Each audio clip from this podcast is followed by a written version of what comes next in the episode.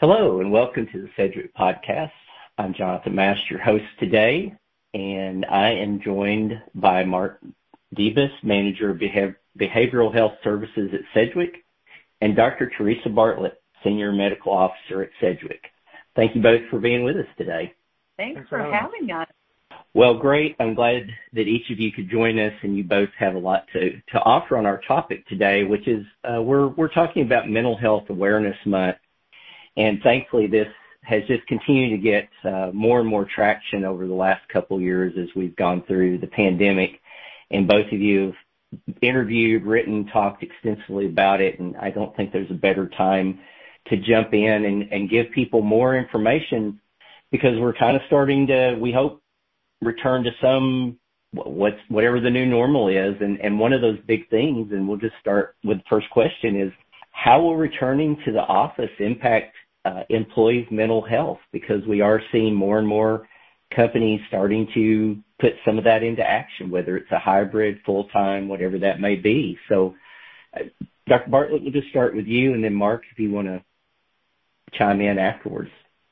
Sure. So in, in some respects, it'll be really good for mental health to interact socially again and return to some level of normalcy whatever that is, as you pointed out. One of the biggest um, problems or barriers that I'm hearing about facing the mental health of um, of our employees or the workforce is the mental health of their children. And this has been recently in the news, top of mind on educators and health officials, and even in fact um, I read yesterday that a hundred college students a month are dying by suicide. And so um, I think that that's going to be. It's not so much the the employees returning to the office, but what is their family situation? Mark, that's a really good point. Um, yeah, a lot of the a lot of what's coming out in the media now is really focusing on um, the effects of the pandemic on children and and uh, you know just this disruption. I mean, I can speak for my own family. We've certainly experienced that uh, among my nieces and nephews, and they're all school aged. And um, yeah, it's definitely something to consider. Getting you know on the topic of actually employees' mental health, though what it was really interesting to me is this I don't know if you saw this, the the recent McKinsey study um, about people's attitudes about returning to work and about a third of folks that have returned to the office have reported a negative impact on their mental health. And 49% that have not yet returned fear that it's going to have a negative impact on their mental health. And then, you know, this this is the employees. I can imagine part of that is uh, you know, struggling with trying to figure out how do you navigate some of these very delicate family situations that have been really uprooted during the pandemic. Um, a lot of stressors, you know, schools shutting down, homeschooling in a lot of cases, a lot of uncertainty, a lot of concerns about not only the children but also older relatives that may be in the home. There's just a lot of stressors that people are struggling with right now.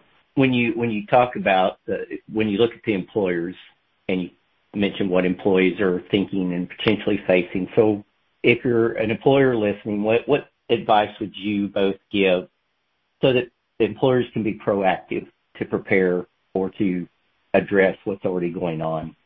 Well, I mean, yeah, um, you know, I've actually given this a lot of thought, and you know, I do hear this a lot from.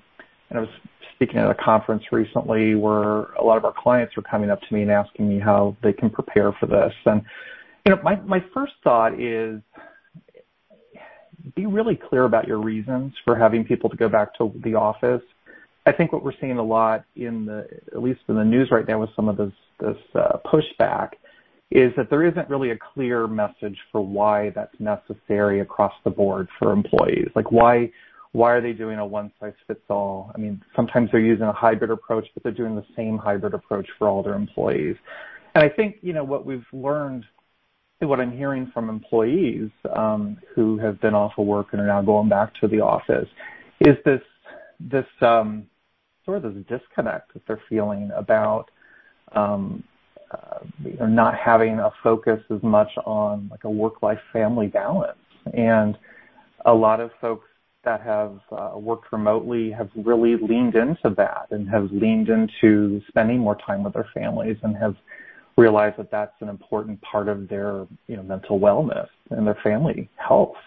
Um, and so when you're having this this conversation about disrupting that again, um, you know, a lot of people are looking forward to going back. A lot of people are really not looking forward to going back. And I think, you know, any type of solution you're going to have really needs to tailor it almost to the individual um, and really focus on what does the individual need. And I think that really starts with conversations, even at the supervisor level or the manager level, to really communicate and find out. Yeah. Yeah, I would even say, Mark, um, uh, what proactive steps I would say allow enough time for employees to prepare, right? Yeah. So don't just yeah. bring it on, hey, you know, May 15th, we're all going back, right? right, right. Time to allow employees to prepare and get ready for their life. Um, you know, there's daycare, transportation, clothing. A lot of people are saying, "Oh my God, I don't fit in my clothes, my work clothes anymore." right. Yeah. I don't. And so be welcoming and most of all, I think the key, and you said it many times without saying the word, is be flexible. It's not a one size fits all. Yeah, it's not. You know, when I've talked to other other managers about this, and this is something we're even doing at our company, is really focusing on getting to um, the colleagues' experience of this and understanding what their emotional temperature is. Um, and the only way to really do that is to talk about what they're feeling rather than focusing on their thoughts and their ideas about returning to the office and that disruption, but just get to the feelings of it even. Um, I, I'd certainly love to see a time where we normalize talking about feelings in the workplace. I think uh, I think that's coming, um, and I think it's a necessary business step. Mark, you lead kind of into the next, I think, piece of this and, and talking about whether you're an employer or you're an, employee listening to this today. You know, when we say what are some exercises, activities, uh, things that can be uh, positioned or done to drive resilience, to sharpen focus, you know, boost our mood. We talk about how do you feel today, uh, wellness support, a lot of things to look at there. But from, you know, from both of you, tips, ideas, things that you're seeing that are being successful. If you've already talked to some employers, or just uh, that that we should think about as we get ready to address this. I'll, Dr. I'll Bartlett, I'm going to let yeah go first on that one. I know you've got great ideas on that. So um, we know that lots of people have had trauma in their past and may be at risk of lower resilience because of that. So one thing is never underestimate the power of social engagement and how great connection can feel to the human experience. Um, many employers are now actually investing in resilience interventions and they're looking to create things like learned optimism and health seeking behaviors in their populations. And um, they do this by, and Jonathan, by the way, Sedgwick is a great example of this in our headquarters building when you think about it, but they do it by providing physical activities at work, such as a gym or access to nearby gyms, dance classes, teaching meditation, running, you know, webinars on promoting healthy eating. Even the power of play is one of the hugest things that can impact um, how to support wellness and productivity and boost focus and mood. Things like board games, card games, pool tables, foosball tables, video games, and even um, providing green space for people to take quiet walks or a chance to meditate quietly somewhere. All of these are really great activities that can drive resilience. I think that's a really good point. I, I love what you said at the beginning where a lot of a lot of innate resilience, what we talked about is innate resilience, is a, a lot of it's really formed by childhood experiences. I mean, there's a genetic component, obviously, and some people are more resilient than others naturally, but a lot of it's really shaped early on. Um, but one thing that we've we've noticed is when we've been through traumas later in life, they do have sort of a compound effect on your overall resilience. We saw this after 9/11. We saw this during the AIDS crisis. We saw this, and, we're seeing this now with the pandemic. And I think, in general, it's probably safe to say that people are a lot less resilient than they were two and a half years ago, just by going through the day-to-day stressors of this. Um, and that's something that I think employers uh, really need to keep in mind that uh, it's not the same work group that you interacted with two and a half years ago. People have changed. We, we've all changed as a result of this, and there's no way around that. Um, and you know there's a sense of community with that, which can be very supportive and, nourishing. But it's also you know, a lot of folks are really kind of tapped out. Um, and so adding additional stressors or or punitive things about, you know, either go back to work on May 15th or else type messages, I think people are going to walk, or a lot of people will choose to, you know, check out um, rather than take on another stressor because they don't have that resilience that they did two and a half years ago uh, because of this collective trauma that we've all experienced.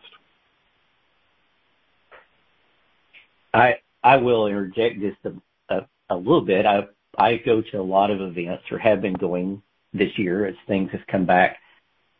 I will say there has been nothing like seeing the joy on people's faces when they see each other after a lot of times two and a half years right. of right. Yeah. type so things. And yeah, so I think I'm hopeful of course, I'm an extrovert. That's no surprise to anyone that knows me. So it's been mentally difficult for me to be more isolated.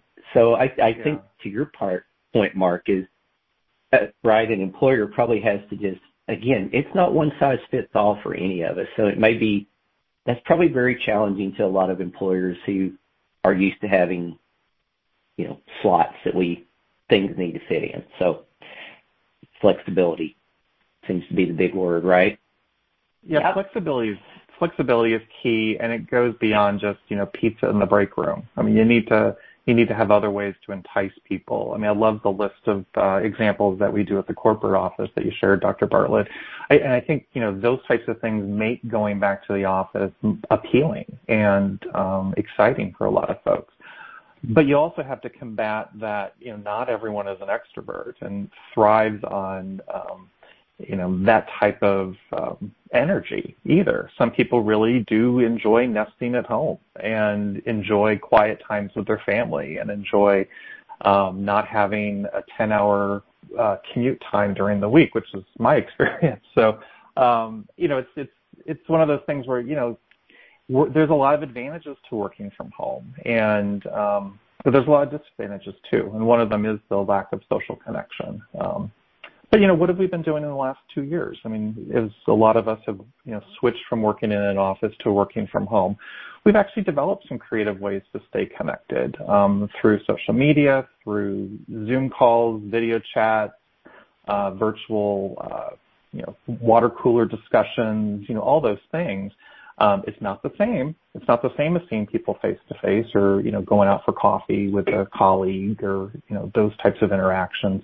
But it is important. And I think there are ways, even if employers choose to allow folks to remain working from home, even on a permanent basis, um, or come into the office infrequently, I think there's still ways that they can, um, you know, continue with engaging people um, in, a social way, and that can be very nourishing for them and, help with mental wellness.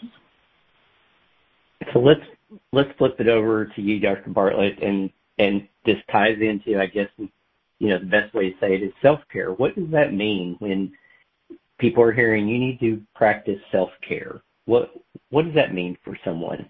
I know. that is that is the question a lot of a lot of people wonder about, and the answer is it can be anything you want it to be.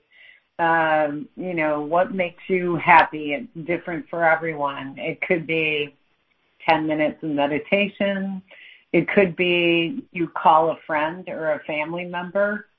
Um, you read a book or you sleep in. You get a massage. You play sports. Uh, go for a walk. You know, it's really whatever grounds you. Um, and sometimes that's just keeping a journal of positive things that you're thinking or that have happened to you so that when you notice you're feeling a little bit anxious or stressed, you can read the journal and it kind of floods you back with positive emotions. But self-care is what makes you happy. Some people it's playing a game, other people it's watching television, um, it's it walking your dog, whatever, right? It's just um, it's not the same thing for everyone. Mark, any additional thoughts there? no, I just love hearing. I love hearing you talk about self care because you're absolutely right. It really is an individual thing.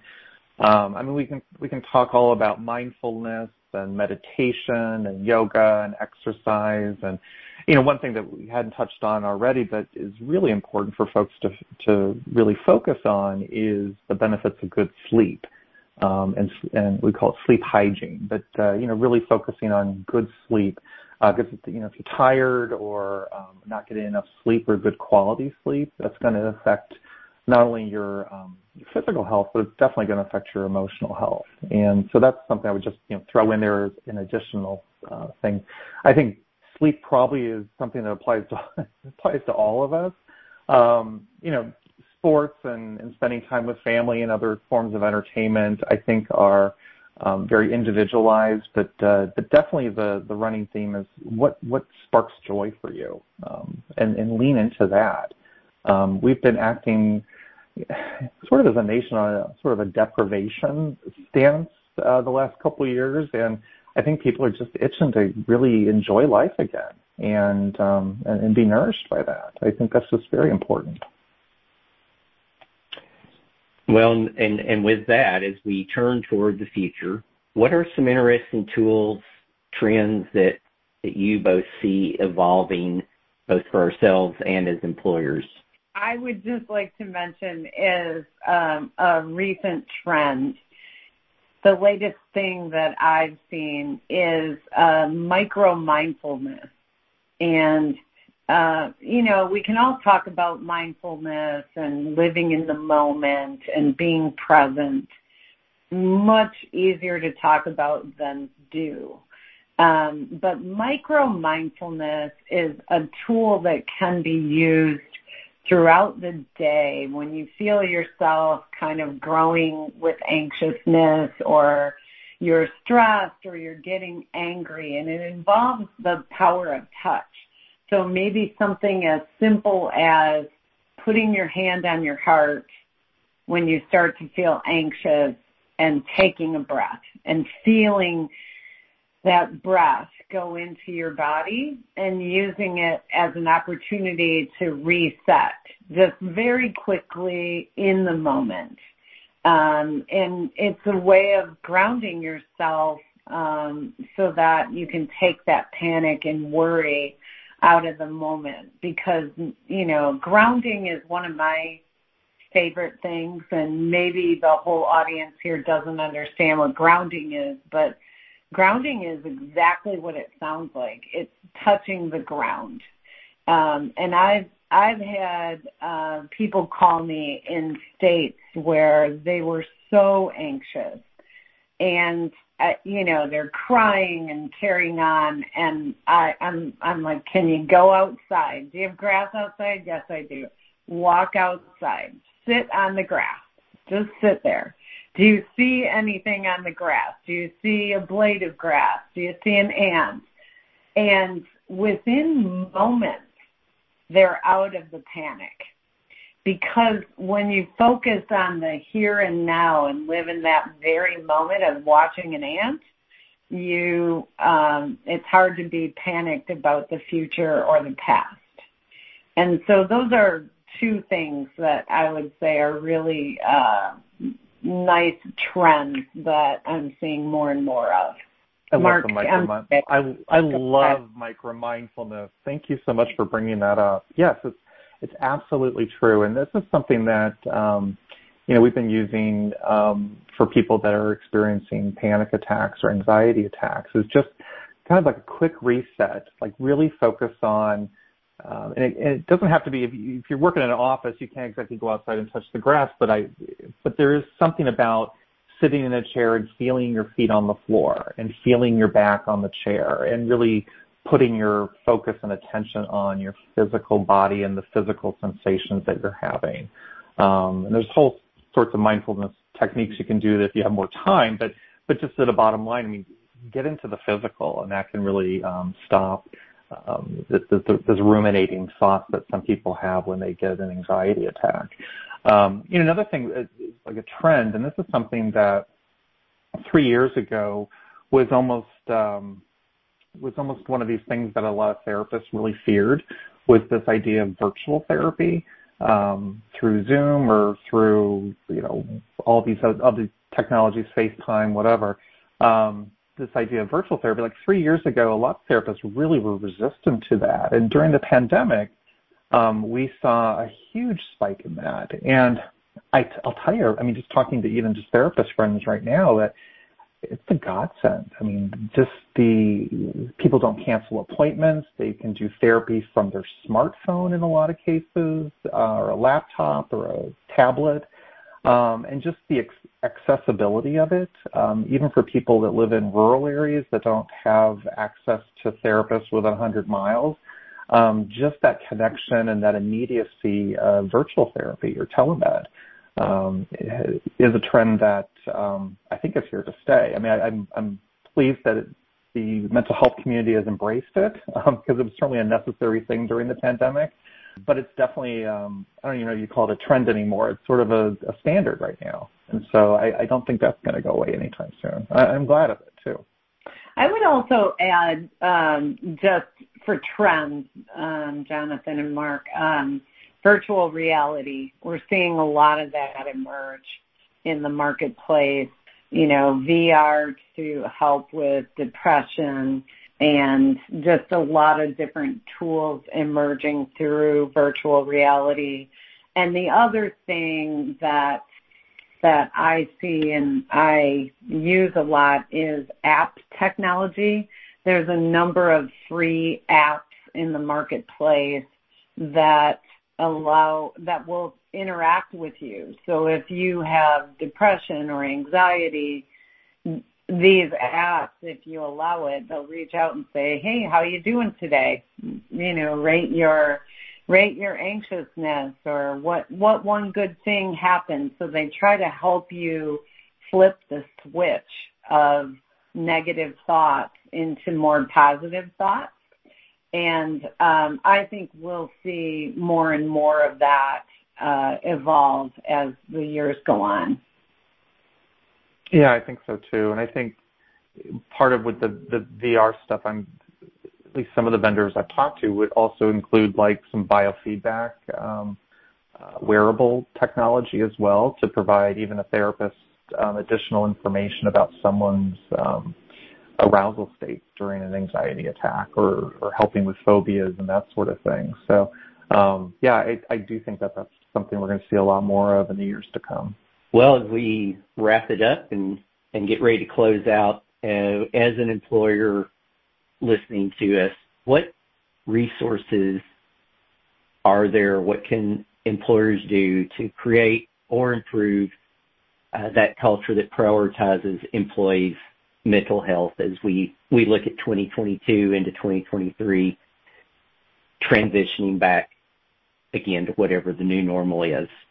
So final thoughts from, uh, uh, we'll start with you, Mark, and close out with Dr. Bartlett.